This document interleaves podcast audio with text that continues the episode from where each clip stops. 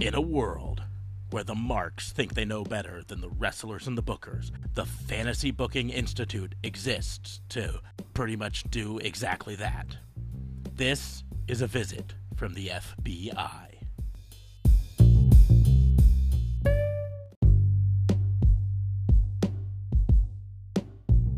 Welcome to another episode of A Visit from the FBI, your weekly dose of professional wrestling fantasy booking. I am your host, Detective Mark Smarks, and I'm joined, as always, by my partner in crime fighting, District Attorney Vincent K. Fay. What's going on, man? How are you? Oh, VK, well, better than I was the other night. Uh, very special thanks to uh, Justin LeBlanc of Real Talk Radio uh, Real Talk Radio 8 to be exact, for covering for me. And, and uh, I mean, I know he's a regular contributor on the program, but, um, you know, I know that the show's also a lot harder to do with just two guys or just one guy. Yeah. So, very special thanks to him for making life easier for the guy who was sick. So, mm-hmm. I appreciate it um, a lot. Yeah. So uh, before we get into the the show, a quick announcement. Um, if you follow me on Twitter, and if you don't, why the heck not? Seriously, what's wrong with you? Um, but because yeah, you're way better at covering Twitter than I am. But if you follow me on Twitter, uh, you might have already seen the announcement. Uh, Raw and Order WBU has joined the Tatnus Co podcast network. Um, what this means for you is it really won't change much. It won't change the format of the show at all, but it will help us get us into the ears of more people. As part of the Tatnus Co podcast network, uh, we joined the founding podcast, the Tatnus Podcast Uncensored, where they cover a little bit of everything from MMA to movies, as well as um, I, I, was listening to the, the latest episode. They talked a little, I think, about tattoos because he uh, is a tattoo artist as well.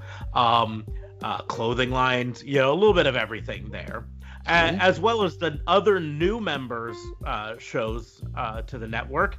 Uh, Chick and Hen with S&M, uh, we're two sisters who aren't afraid to delve into subjects all women can relate to and men can learn from. And that in the Dice Box Slam, yeah, maybe you should listen to it. Go on, sorry. Maybe, maybe I should listen. My wife would probably appreciate me learning a few things. So, and then the other new one, in the Dicebox Slam, it is a D&D podcast with a wrestling connection. Uh, joining uh, members Will, Drew, Sean, and Dungeon Master Alex is AEW's own Nyla Rose. What? Yeah. So oh, that's my girl, y'all. Yeah, and that's that hits close to home for me because I'm a super nerd and I play D and D. Uh, yeah, that's so, all, that's all you. But the Nyla Rose part, that's all me. Yeah. And yes, she's so, right. She was she should have been the first AEW's women's champion. That's my opinion. Yep. But she is the second, and um, she's got a she's got a big uh, match ahead of her at Revolution. I anticipate she will win it, uh, just because I don't think they're gonna bounce that title around too much for a bit. But uh, she goes against Kris Statlander at Revolution, and uh, at least that's what they announced today. So uh, card subject to change, but I don't think it will in the next. Well, and they, you know, they kind of left AEW with some question marks on who she would face. So mm-hmm. I wonder how they chose that particular match.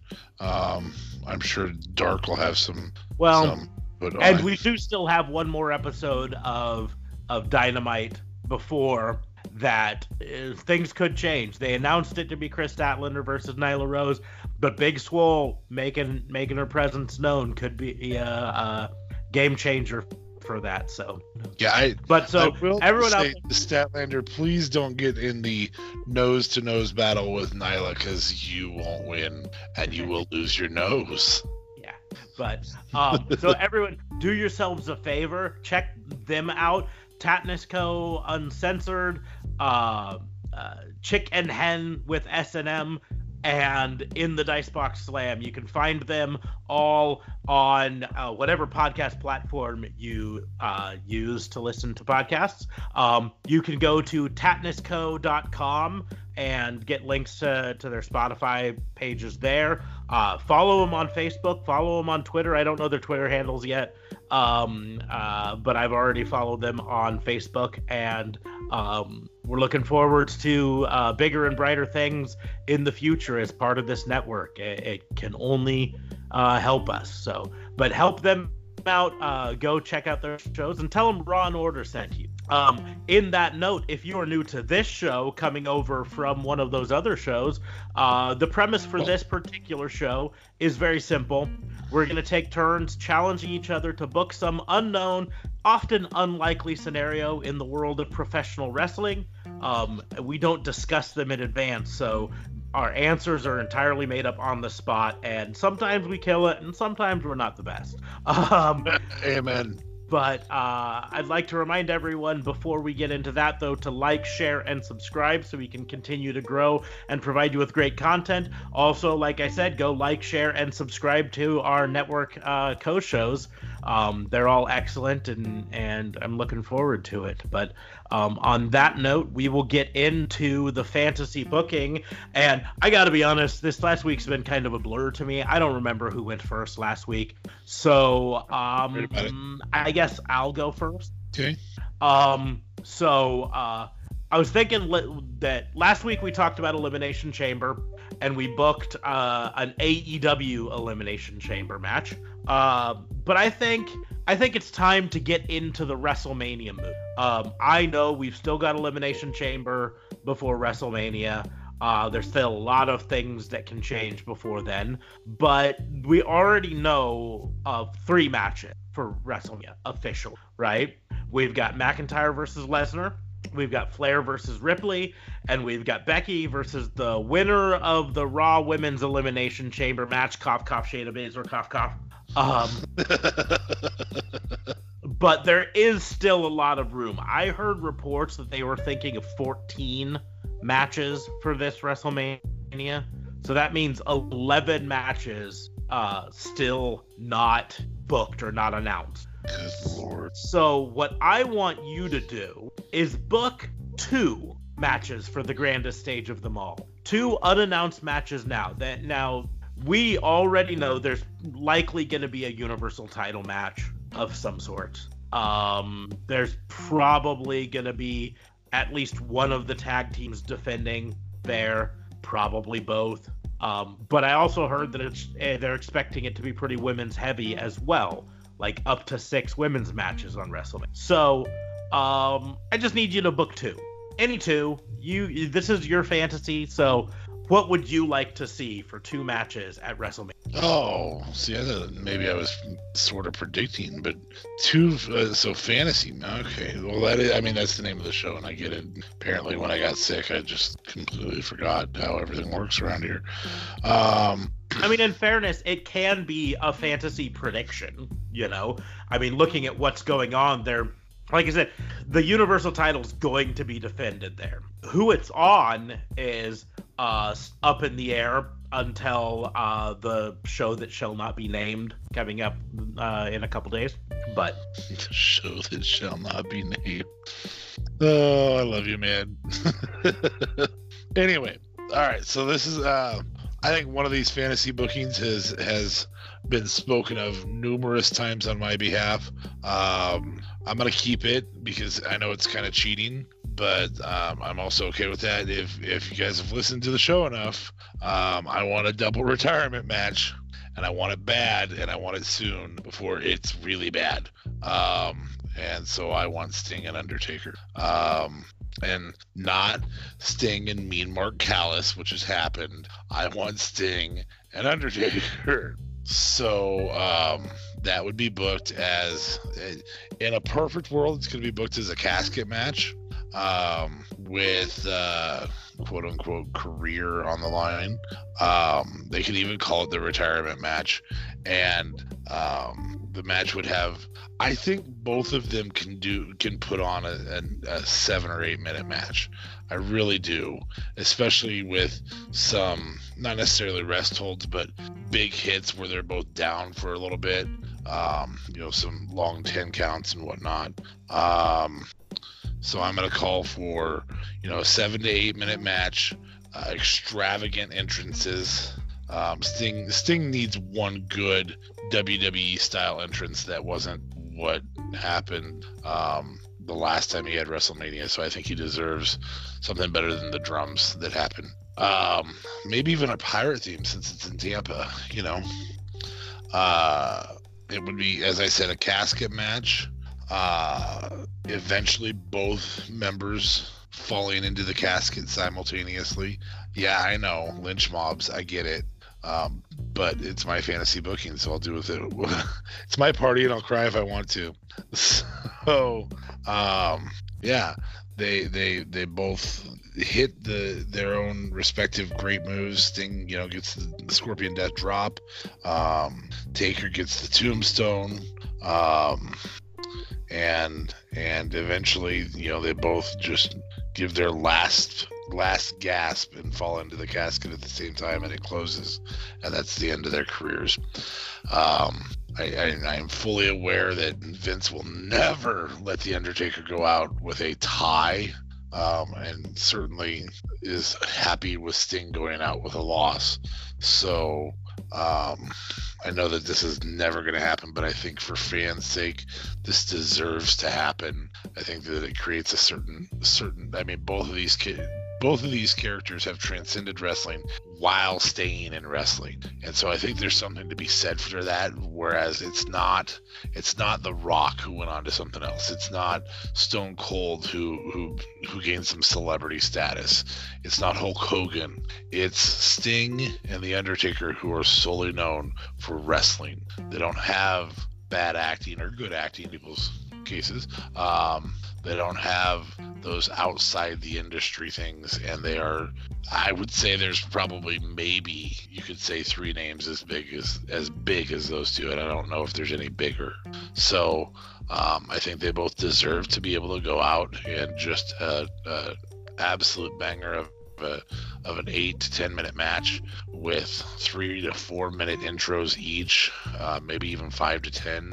Um, I think as they wheel the casket out, you could have um, all of the any wrestler that was willing to come come and line the ramp and and you know either heads down or clap or whatever it may be as they go out. Um, just a, a just a incredible close to their careers at WrestleMania. So that's that's what I'm going with for the first one. And now you can make your comment on that one. Oh, I've I've said it before. Um, you know, there's a reason this is fantasy booking because that is a fantasy. It will not happen. Um, uh, not not just from from uh, Vince McMahon's standpoint. Like you said, Vince isn't gonna let Undertaker go out on a tie. He is totally fine with the idea of Sting going out on a loss because in his mind, Sting losing still proves that WCW sucked and WWE rule. Uh, I'm well aware of that's why he's okay with exactly how Sting's done right now. But but I also think that fans would riot uh, for that. I don't. I just don't think they would. As long as I, it was a banger of a match, I don't think they would. I, as a Sting fan, I'm not down with even a tie. But as a Sting fan, I don't. I don't want to see him wrestle again. I don't I he he entertained me in in his prime and I would rather remember him in his prime and go to a convention and uh, have him sign my um, set of six matching Sting action figures that I have on my wall uh, that have him from Surfer Sting to Wolfpack Sting. Um, are, are you like hoping he's listening to this podcast and he'll just like get a I am always hoping. I'll be happy to, to sign those, bud. but but no, I'm just I'm using them more as as Sting fan cred. Um, but in the end, I I would rather uh, remember his last even how it ended and all that stuff, that's a better ending to his career for me than coming back to face Undertaker and going out in a tie because tying is like kissing your sister. Um, that's a really bad joke that goes back to my childhood, and I really should stop saying it. Um, Well, and here's the thing: I would have I would have said that's not so bad, except for I know my sisters listen. So, uh, not in Alabama. yeah, yeah. So I'm gonna go ahead and say it's not like kissing your sister, but I've never kissed my sister, so I guess I don't know. Uh, the, our listeners in Arkansas would have heard that and go, "Well, that doesn't sound so bad at all." and there we lost him again. Uh, No, damn it, we just never no more get Little famous. Rock. All right, this for the second match. Um, I don't really, I don't really want to book anything fiend related because I don't feel. Well, right now the the the existing storyline, and I know you're trying to avoid talking about the show that shall remain nameless. That's super and is kind of a showdown. Um, uh, I I know that that the storyline is Fiend and Goldberg, and um, you had kind of an interesting scenario that maybe you'll talk about uh, after that showdown is over, um, or maybe later tonight. I don't know. Um, that I that I enjoyed, but it's still not what I want, and I just want them to give me what I want. Give me what I want. you know what I want. Give me what I want. Give me what I want. Um, so I'm not gonna I'm not gonna touch that particular title. Um, God, I I would like to see him unify the tag titles, the men's tag titles. Um, no, I wouldn't. I want to see Miz and Morrison with tag titles, but I want it in, in better than what they would have right now. And I don't want extra extra people in the match. So an IC title, uh, that's what we'll do. We'll do the IC title. Braun still holds the IC title.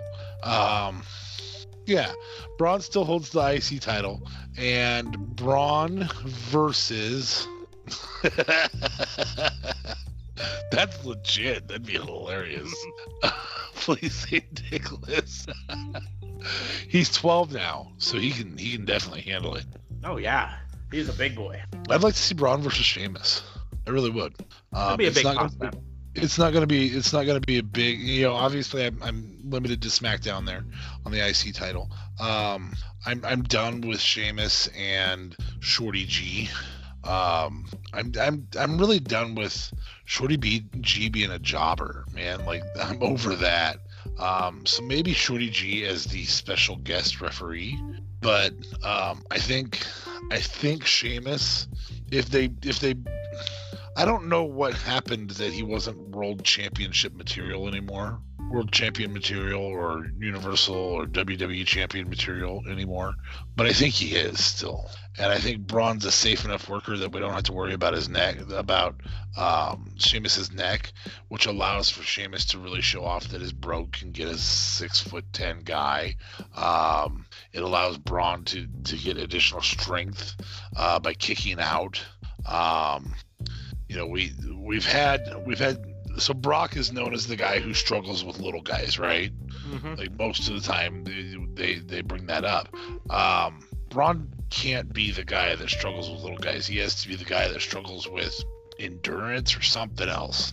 Um, and I think Sheamus can pull off, you know, big underdog win over Braun.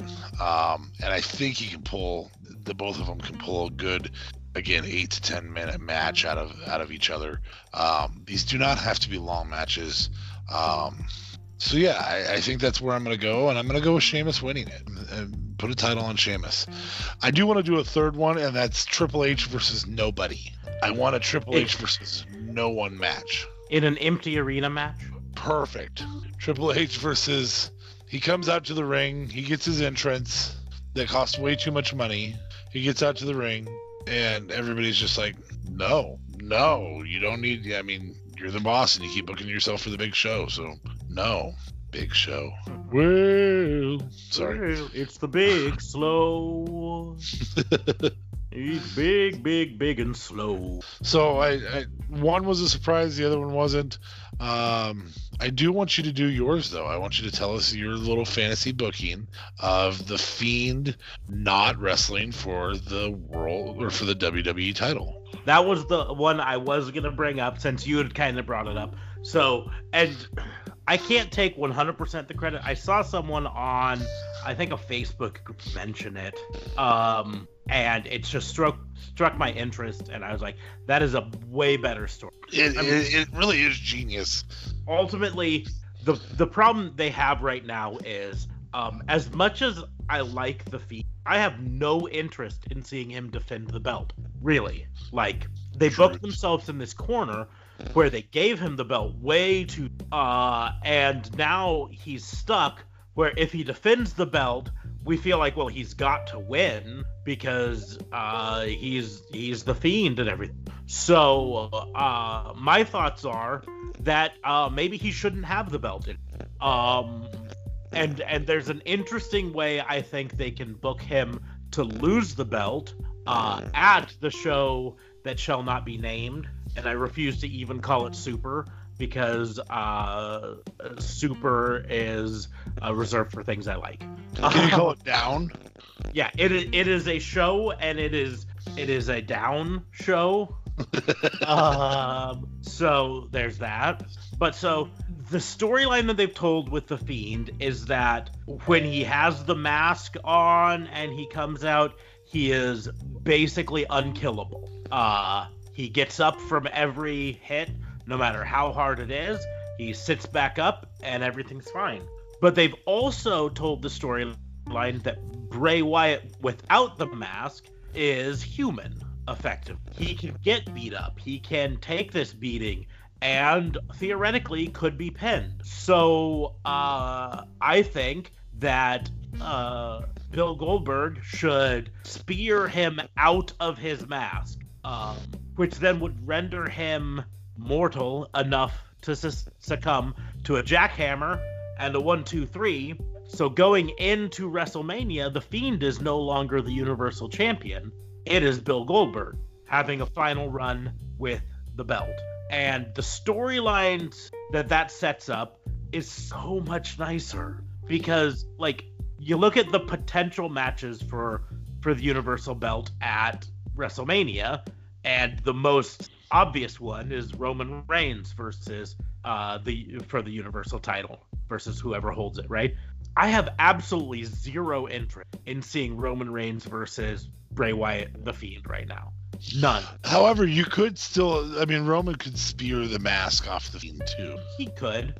Um, I kind of I there are very few people who do a, a spear as well as Bill Goldberg did, and so I think that's the better option. But I've, I've got Sure. zero interest in seeing the match. I mean, I've got zero interest in actually seeing the match Bill Goldberg versus no interest whatsoever, which is fine because I'm not going to watch it anyway. But but then you get to WrestleMania and Roman Reigns versus Bill Goldberg. Surprisingly, I actually have interest in potentially seeing that.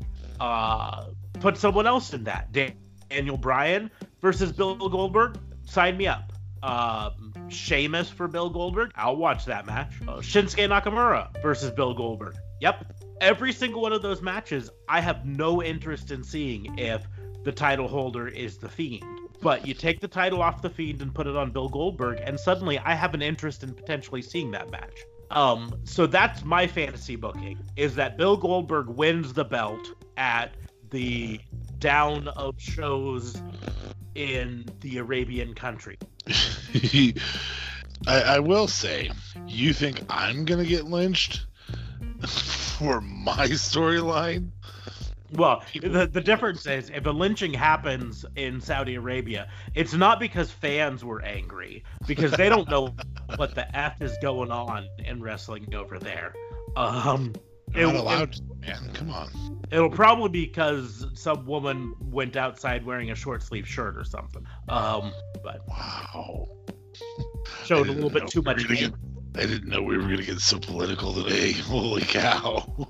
But so that's that's my fantasy booking. Um, and like I said, and like you said, it's very unlikely to happen. I don't see any real uh, reason to believe WWE will actually have Goldberg win versus the Fiend in Saudi Arabia. It's not gonna. No, happen. there's been there's been way too many vignettes with you don't know what you're going up against Fiend, you know, with with Hogan doing one and everybody's doing a vignette to support the Fiend or to support Goldberg, which is a pretty good sign that the Fiend's going to win that one.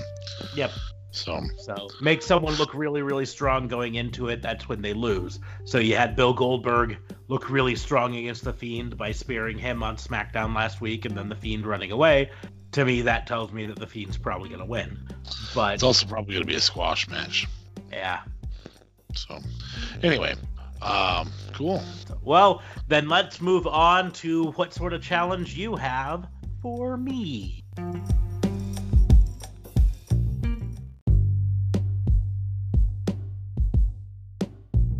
Well, you know, we um, before last week's show, um, which was recorded a day late, I um, I asked which particular crap show you were going to watch, and you thought that I was talking about AEW or NXT, and I said no. There's another battle that's going to be on television. So the season is politics season here in the United States. There's there's a uh, uh, presidential primary setup going on right now.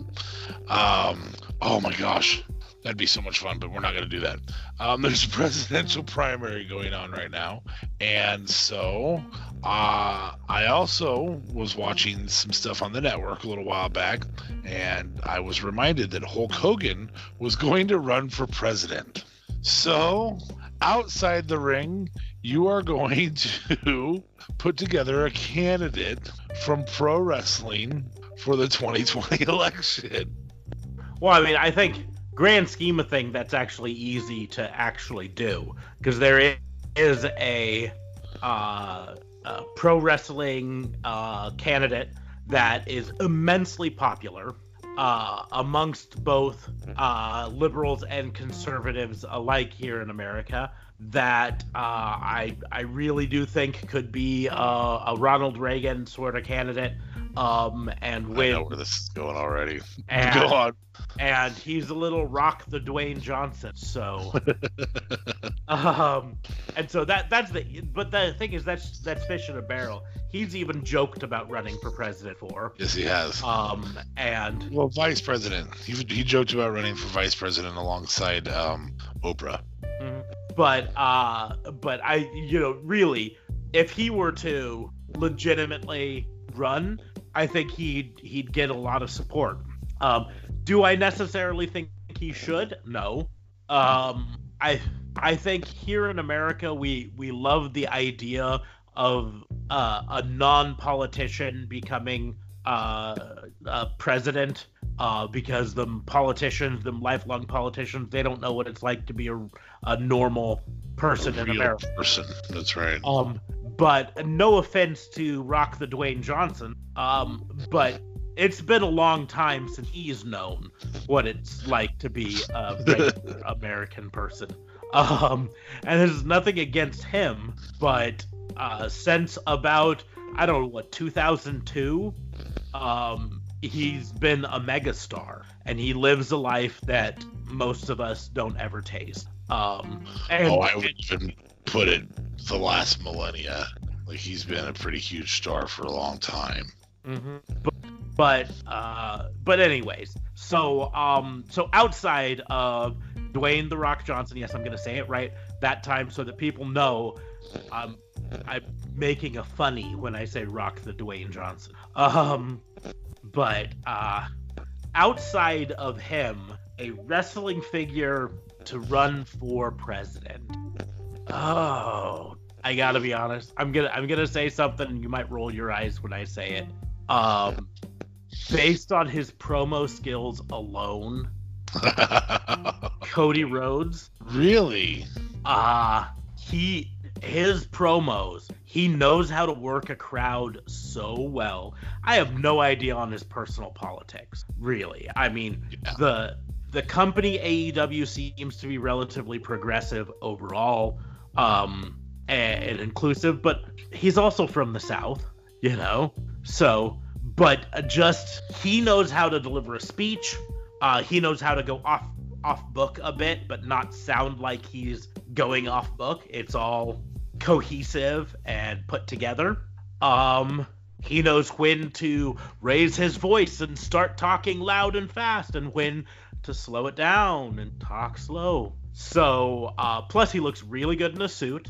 Um, he's got that uh, good old boy American boy next door looks that uh, you know I could see standing up on the pulpit delivering his speech. I I think if I, I were to book a wrestling figure to run for office, uh, he would be high on my list of of concepts. Now I don't want it to happen soon, which is why when you say for for 2020. Okay, well it could be farther out. That's fine. 2024 is going to be the the open election both sides, so we'll say 2024.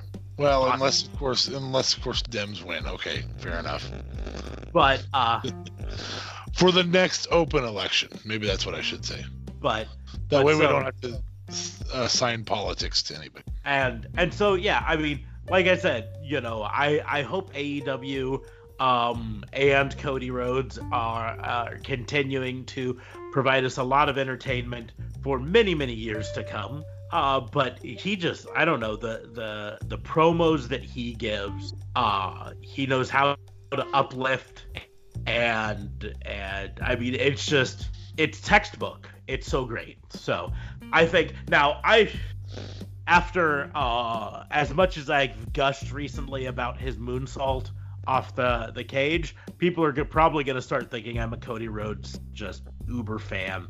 Uh, Cody Rhodes mark. Um, uh, and I'll I'll admit I, I wasn't always a big fan of his wrestling. Um, he he has an older style of wrestling that uh, sometimes doesn't match as well with the new style of wrestling that AEW kind of is their forte. Yeah. But but he knows how to put together a match, therefore a strategy. He knows how to work a crowd better than almost anyone in the game right now. I think I think he's my choice. Who, who's your vice president with him? That's tough. Because you chose him. That's that's that's actually tougher to be perfectly honest. Um, phew, who's his vice president? Jimmy Havoc. Oh my lord! uh, Jimmy Havoc can't do it. He's British. Technically, I don't think there's any rule that says the vice president has to follow all of the same stuff the president has to. But I would assume they still have to be of age. I, I think they have to be eligible to be president, though. I, I, I wasn't sure. I I wasn't sure uh, exactly on that. There, I know there's a clause that if the vice president isn't eligible to take the office in the case of a president having to step down or or leave office for whatever reason um that it moves on to uh president pro tem in the house or senate senate. Anyways but, but well there there is an eligibility clause separate from the death clause? I think there is. Um i mean the the Man, this is gonna turn into a politics podcast. I don't want to get too heavy. No, and I didn't. I, uh, I, just, I just was curious about that. I thought, I thought there was a, a, term of secession sort of a thing, but, but anyways, um, as much fun as having King of the Death Jim, Match, Jimmy Havoc. Jimmy Havoc is vice president. Um, I don't think he, that's. He would be the designated survivor every time. Hey, um, we don't really want you at the State of the Union. Can you can you stay home again? We this is three years every time row, he goes man. every time he goes anywhere, uh, the metal detector goes off and he has to take the staple gun out of his jacket and put it on the conveyor belt. That's uh, oh my goodness, that's hilarious. I think uh, even better just from the dichotomy, Brian Cage. Okay. So so you've got this uh, super great speaker uh, fit looking but relatively average size man in Cody Rhodes running for president. Tall. Tall. But still, I mean, you know, he's not he's not extremely muscular. He's he's definitely fitter than the average person. I'm not trying to but he's so and then you've got this absolute just behemoth Scott Steiner level behemoth uh, muscle man as the vice presidential candidate. Um, you know, and not saying that Brian Cage isn't great on the mic, but he's great more in the classic uh, I'm gonna yell into the mic like a crazy person um, mold of professional wrestling. And I just I, there, there's something about the picture of a group of Secret Servicemen walking along, uh, surrounding this giant beefcake of a man. Uh, you know, like, why are you even here, bros? You know, just go home. He'll take care of himself. He's got it. That's funny. That I like it. Brian Cage, I like that one. I like that a lot. Uh, Oh, not that my I'm actually uh, advocating for that particular uh, combination in the end. Yes, yeah. We, I, not something that, that I don't think either of us are advocating for a pro wrestler to go into. Um, No. A And- pres- presidential run. and and that's any pro wrestler, including Jesse the Body Ventura. Uh, Dwayne the Rock Johnson, if you're thinking of it, actually doing it, don't do it. yeah, please leave it. I mean, like I Do said, not ruin your career. we love this whole idea of this outsider who goes into into uh you know. Washington and cleans up the the place but but you know politics is such a it's such a unique playing field that it takes someone a lifetime to learn how to play it. Um and anytime someone comes in from outside uh i think they don't know how to play it and they struggle. Um and so i think i think you know you you don't say oh those uh those mechanics at the garage they just they're lifetime mechanics. They don't know what a real man uh lives with. I just i just want some guy off the street to fix my car. No you want a mechanic. You want someone who knows what they're doing to fix your car You're Yeah. turning this into that political conversation. you don't say oh those those surgeons right? They've just spent so much time in school and they they make so much money. They don't know what a normal person has to deal with right? I want my i want my heart surgery performed by a normal person. Hmm. Nope nope you you want a heart surgeon to do that you that's what you want them for so Yeah. No, I just thought I'd go somewhere a little bit fun for that one. I, I, uh, so I, I, my first thoughts was Dwayne the Rock Johnson as well. Um, but uh, I, I, I didn't go any deeper than that. I was just like, I hope he doesn't cop out because I would have had to cop out. Yeah. And you didn't, so good for you, man. Rhodes Cage 2024 or whatever. Yeah. yeah. Well, that was an interesting one. So we Yeah, will move on to uh, our weekly game of nullify, vilify, or deify. It is our shameless copy of Fire Push Barry or FMK if you're a schoolboy. Um, the rules are simple. You must nullify someone out of wrestling entirely, vilify someone to the bottom of the card, and deify one just like Macho Man said Cream does, right to the top. That's the best one you've ever done. It took me a while to think of that.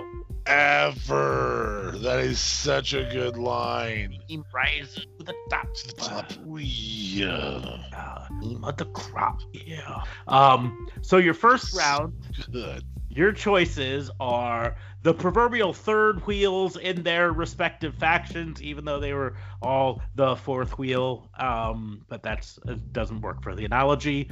Um, so we're talking people either uh, currently wrestling or talking of them in their prime, because one of them is not currently wrestling. Your choices are Sammy Guevara from the Inner Circle, Roderick Strong from Undisputed Era, and X Pac slash Six from NWO slash DX. Is it is it sad that who I nullify is easy for me, or did you know No. that that was coming? These You're are all people that you have opinions on, you know. Um, Okay, so um, I think X-Pac still has X-Pac heat, man. Just go away.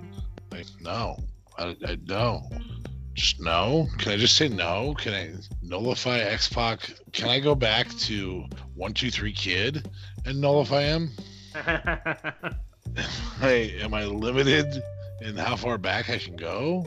Like, no. I never liked him. Never liked him. And that's sad. And I and I liked him even less when he was more Sean Waltman and less one two three kid. And I didn't like him as one two three kid either. So that's how far back we're going. Okay. Um, uh, I would, I man, I guess I'm gonna vilify Roderick Strong. I like Roderick Strong. Um, he's not what makes the Undisputed Era go. Um, that's that's obviously Adam Cole, Bay Bay. Mr. Uh, Bay Bay is there, yeah. Mr. yeah. Bay Bay is what makes that that entire group go. Um, Bobby Fish a little bit. I I love Kyle O'Reilly. Kyle O'Reilly cracks me up. This whole last month when he kept referring to Mr. Peter Dunne um, and uh, Matthew Riddle. We got a match coming up with Matthew Riddle and Peter Dunne. Kills me every time. Fair enough. But Fair enough. I digress. So You so digress. vilifying Roderick Strong. So that means Sammy Guevara. Deifying Sammy Guevara, the Spanish god. That was not intentional, but it worked out really well. Um, I will also say that stems mostly from AEW this week because Homeboy sold a super kick. And I and we talked about this earlier tonight. I wasn't expecting to have to to talk about him uh, on the show, but um, that was amazing. Well, it was also that battle royal was. I, I like that that uh, one person could be eliminated and the team was still in. Um, Yeah, that was a really than- unique, unique uh, way of approaching it. So many times, WWE is notorious for it's a tag team battle royal, but if one person gets eliminated, you're both out. Yeah. So I did enjoy that.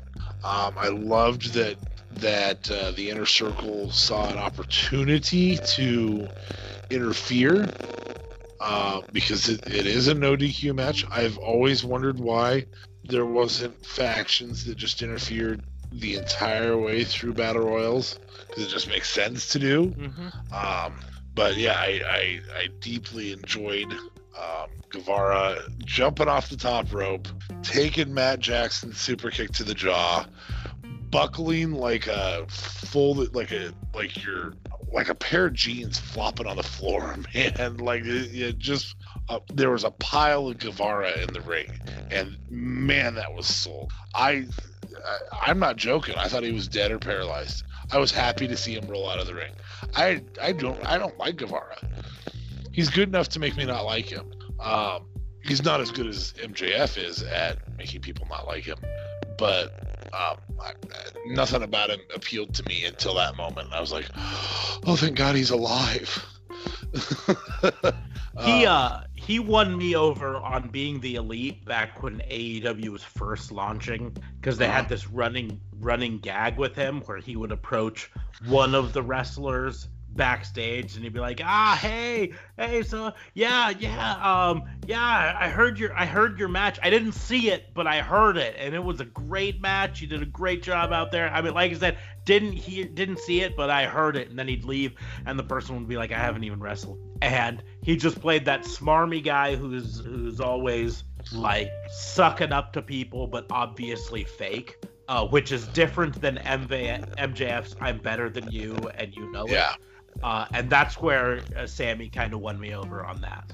I even sent him a tweet at one point about one of his matches, and I said, "Yeah, uh, you did a great job." I mean, I heard it. I didn't see it, but I heard it. yeah. Lots of people have sent him that tweet. I'm, just so you I am quite certain. Yes.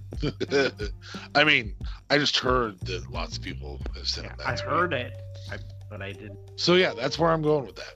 Yeah. Okay. So who do you got for me?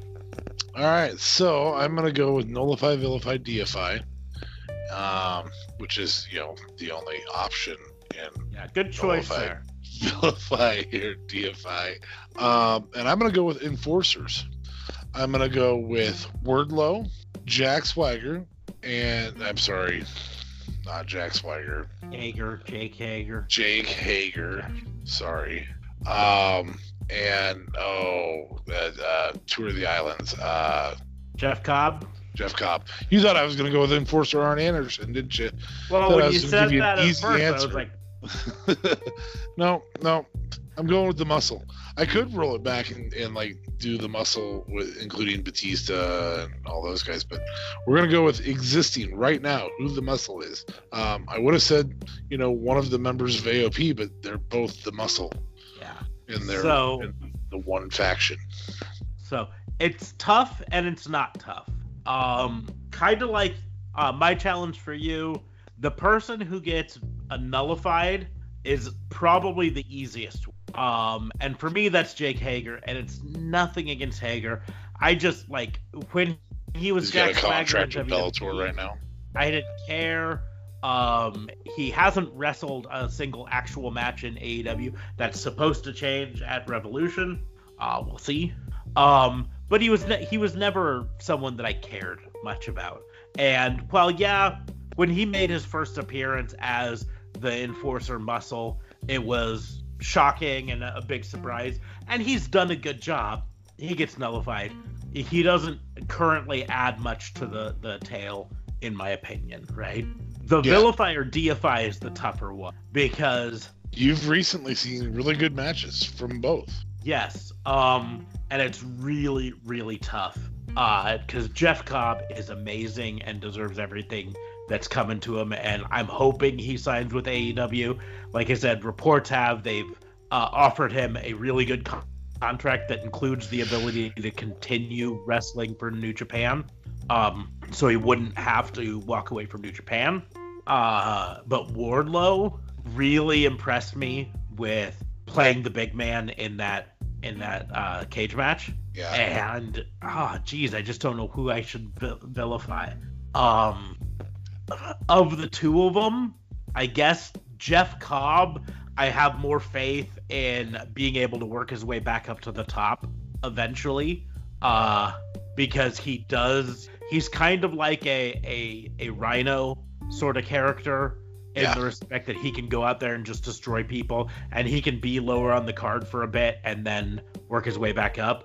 Uh, Sure. I I think Wardlow has the look, has the the style that um, he could be a top of the card contender for for a long time. So I guess I vilify uh, uh, Jeff Cobb and I deify Wardlow. I think Ward, the other thing about Wardlow is that he the scenario is set up right for the turn, um, and and that immediately me, makes me think of the two uh, Shawn Michaels um, bodyguards, whether whether it was uh, Diesel, Kevin Nash, Oz, that guy.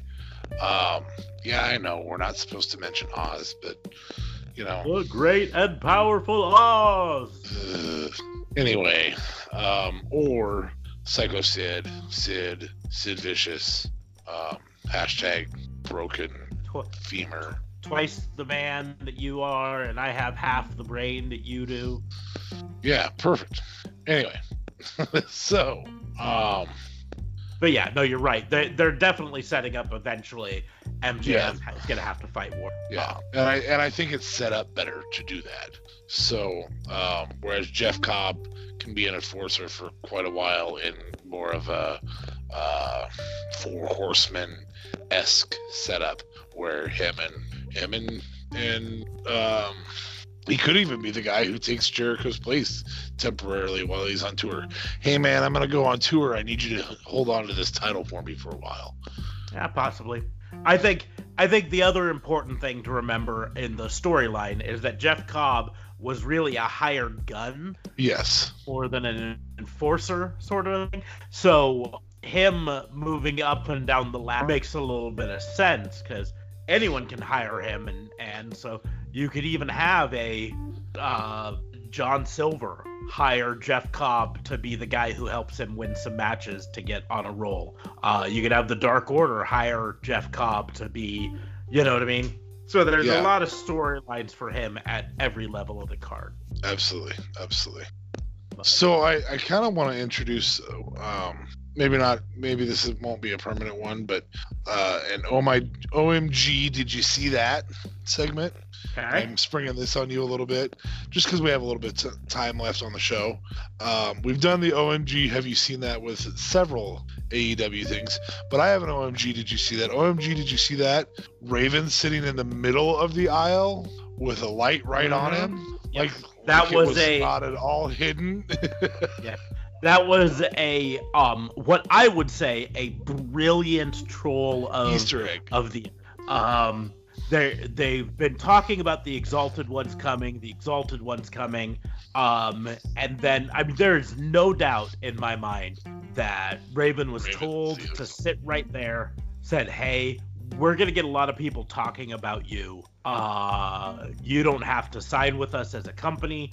You know what I mean? Uh, people are gonna think." Just by you being there in the vicinity of the Dark Order, people are gonna start saying, "Oh my goodness, is Raven the Exalted One?" And and it worked. Uh, I have seen countless posts on Twitter and Facebook of people trying to uh, logic how he Raven might could. be the exalted one. I, I cannot rule him out of being the Exalted One, but it takes some pretty big mental gymnastics to rule him in. In my book, um, and I love Raven, and I want it. I would love him to have a part in AEW, but from a character standpoint, he has always been the like charismatic leader of a group of losers more than the charismatic cult leader. You know what I mean? Raven's flock was never about them following him because he was able to convince them to that he was going to lead them to the promised land or whatever. It was about a bunch of losers who were hanging out with someone they thought was really cool. And they thought that by hanging out with this cool guy, they got to be cool too. So I think we can all think back to high school. And there was uh, almost all of us in high school. There was a group of high school students where one of them was definitely cooler than the rest of the group. And the rest of the group kind of hung out with him to, to ride on the coattails of his coolness. Yeah, I'm Um, all too familiar with that. I know what that what's up there. and uh, that was Raven's character always is, True. is the True. the leader of a band of losers. Um, It's gonna be Tony Schiavone. yeah. Well, you know that that would be an interesting twist to it, and I would I would appreciate that. I gotta be honest, I'm the the forerunner in all internet bantering about it is uh Matt Hardy, of course. Matt Hardy's contract is up uh, March 1st, I believe. So just a, a few days, really. Um, unfortunately, it is up the day after AEW Revolution, so he would not be able to appear at Revolution uh, if he is the um, he's the forerunner for it. Uh, but I I don't I don't really like that. Like maybe it'll win me over in the end, but to me, that's not where I would go. Um, the No, second, I think Raven makes more sense than him even. yeah, because because that's I mean Matt Hardy's supposed to be kind of a lunatic. Yeah. the only reason he makes sense is the leader of lots of cults are kind of lunatic. Um, and he's a Yeah. charismatic lunatic who talks about you know uh, leading you to the promised land. Yes, more wins. Uh, Sorry. but but I would much prefer him bring the broken character into AEW um as the crazy person, not the leader of a cult. Um I'd love to see him bring in, bring it in as he thinks he's the leader of the cult, and he's not actually the leader of the cult. I, That could work. That's fine. I don't, I I think the other front runner, the the second should say, um, that a lot of people think is going to come, in. it's been what they've been teasing as well on screen.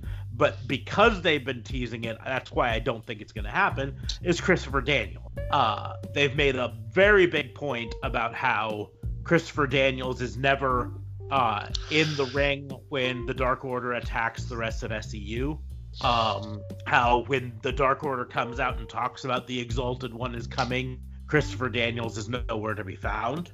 They even had a segment on, um, I think it was uh, Being the Elite this week, where uh, he comes backstage to talk to the other members of SCU, Scorpio Sky and Frankie Kazarian, about their match coming up, and they flat out kind of accuse him of being being in the Dark Order. And because of that, that's why I think he's not the. But those who have followed Christopher Daniels' career over the years, uh, the fallen angel Christopher Daniels really does fit the cult leader mold. Sure. So, Sure. so I can see where they would be coming from with that. Um, Yeah, I just don't want it to be Christopher Daniels. Yeah. I would take both of those, both Matt Hardy and Raven, over Christopher Daniels. now, I would take Jeff Hardy over. I would take Jeff Hardy as Willow over Christopher Daniels.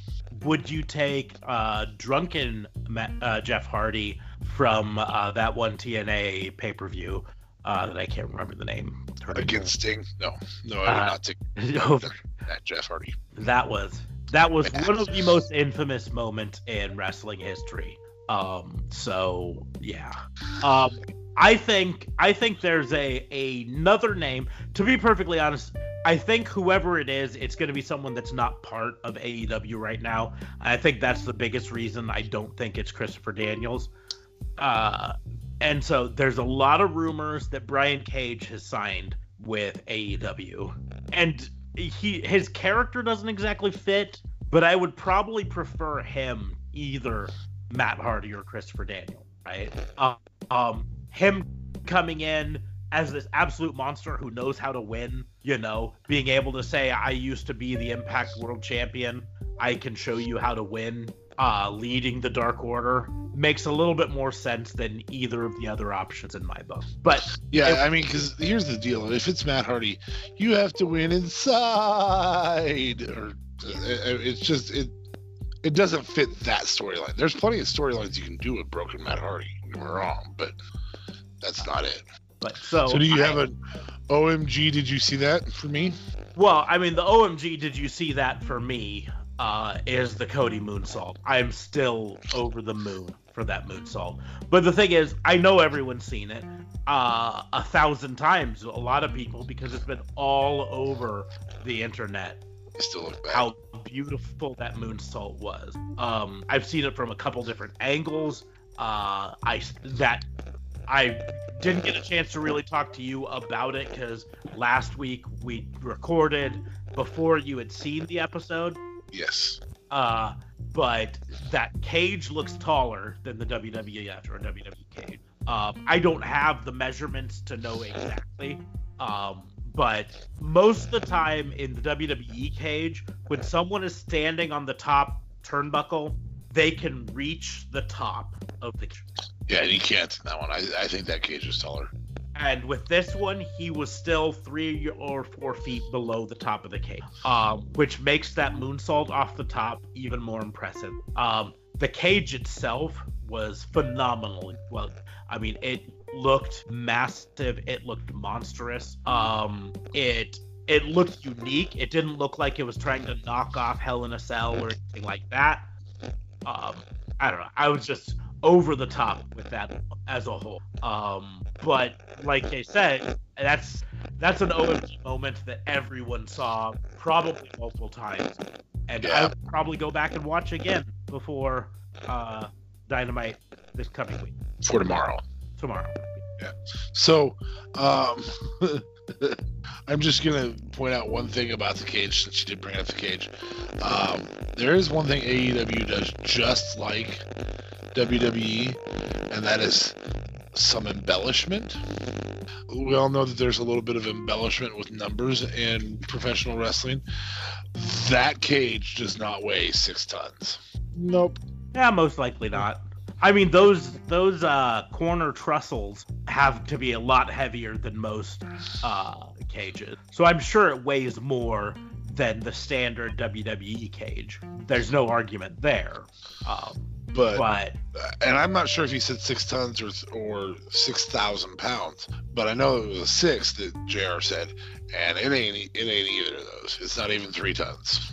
It's yeah. not. well, because most likely those trusses are probably aluminum, to be perfectly honest. yeah, that's and that's my thought. And you got chain link there. You know, if you were to say two tons, I, I'd I'd believe you. Um, if you said the trusses were in two pieces each and they were 150 pounds each, they're 300 pounds, or or even 500 pounds. That's half a ton on on on um, you know the corners. So um, with with a total of 500 pounds.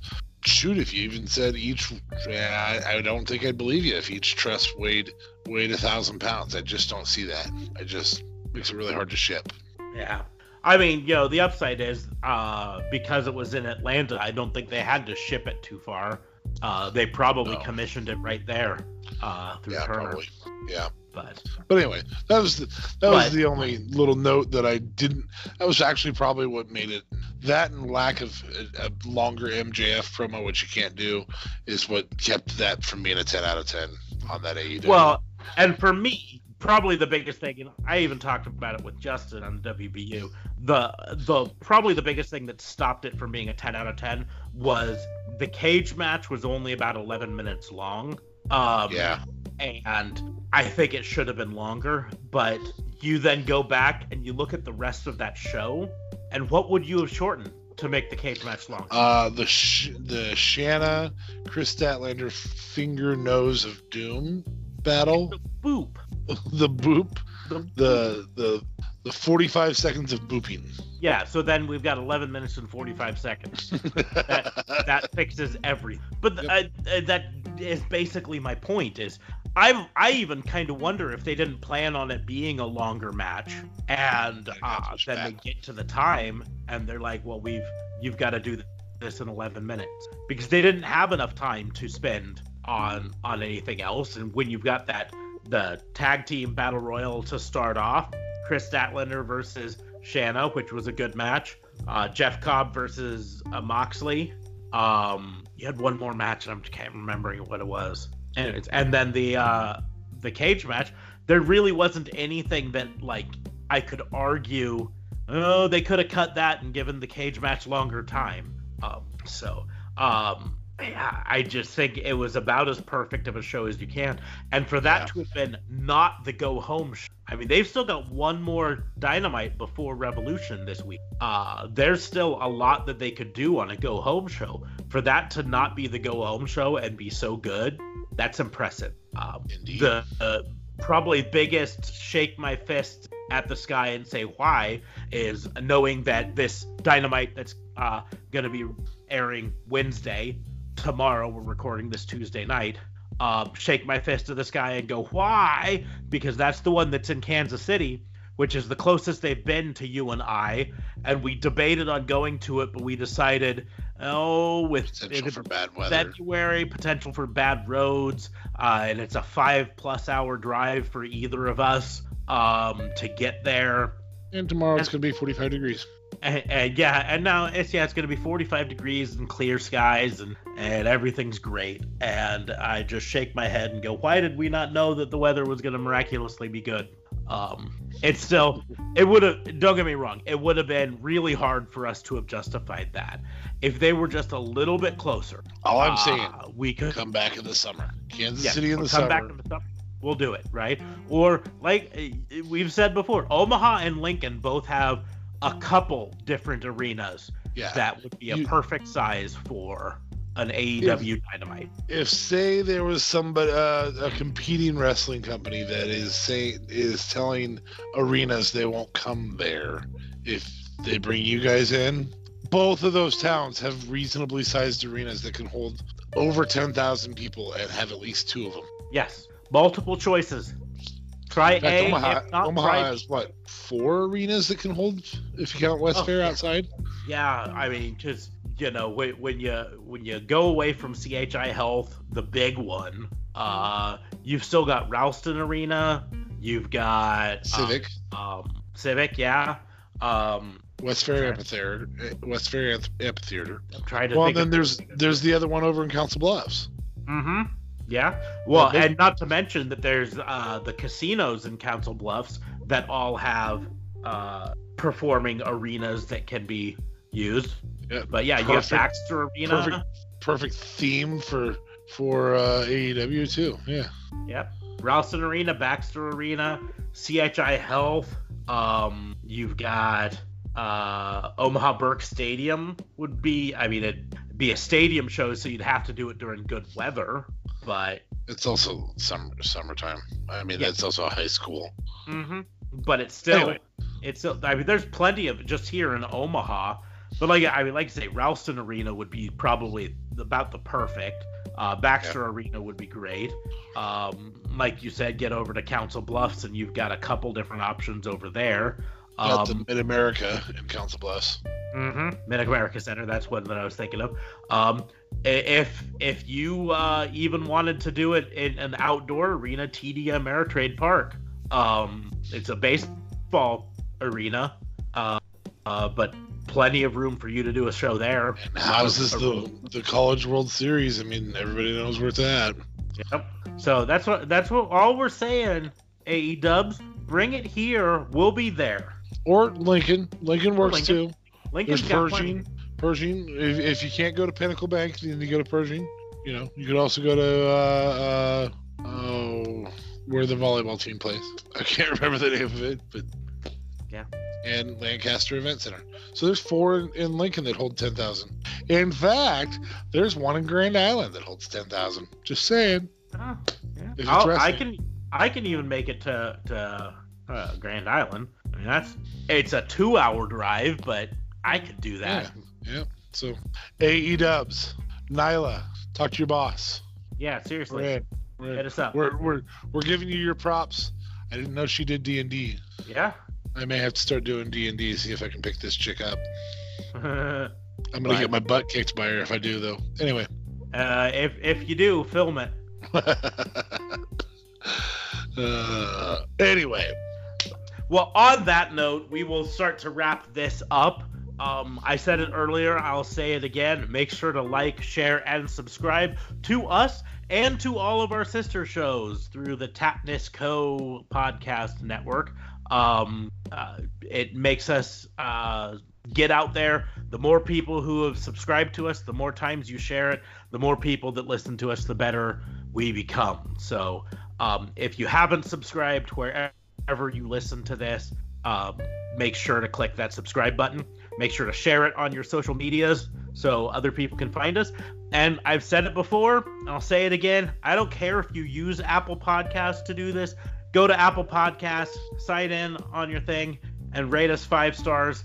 Helps us out more than anything. I don't have some clever rate us five stars just like quote whoever made up for this week. Um, just just give us five stars. It helps us out more than you. Um, and then uh, I've been talking about it the last couple weeks. Our Wix site, you can find it in the pinned tweet or in the show notes for this show. Um, so you go there. Uh, it's got a blog where we're going to be doing um, our predictions for Revolution. Once we get the final card tomorrow, I will start putting up our predictions there. Um, also, a way you can listen to our podcast right there. It's going to have links to the uh, uh, Tatnus Co. podcast network uh, homepage on there. Um, and there's also a Wix app that you can join. Also, a link in the show notes or in the pinned tweet on our on my Twitter um, that you can actually use to interact directly with me. Uh, so it's a great way to do that. Uh, get that app. Like I say, it's in the pinned tweet. You can find that tweet at my Twitter. It's at Raw and Order WBU. You can also find Da Fabe's Twitter at. Da Vincent K. Fabe. But on that note, we will close the book on the visit from the FBI this week, and we will see you later with the WBU. Thanks for listening. Hold up, hold up, hold, Hold up. up, Time hold up. out, time out. What? You're not because because you just rambled there. I wasn't able to mention you cannot call them our sister shows when one of them has Nyla on it in the same episode that you said tying in WrestleMania is like kissing your sister. you, would want it, right? You just you can't do that to me. Partner shows, does that work? if you want to call week, it can it be partner shows? If- if it makes you feel better, there are partner shows. Fair enough. That works great. Cough, cough, sister shows. Cough, cough. Uh, but on that note, we will close the book. Thanks for listening.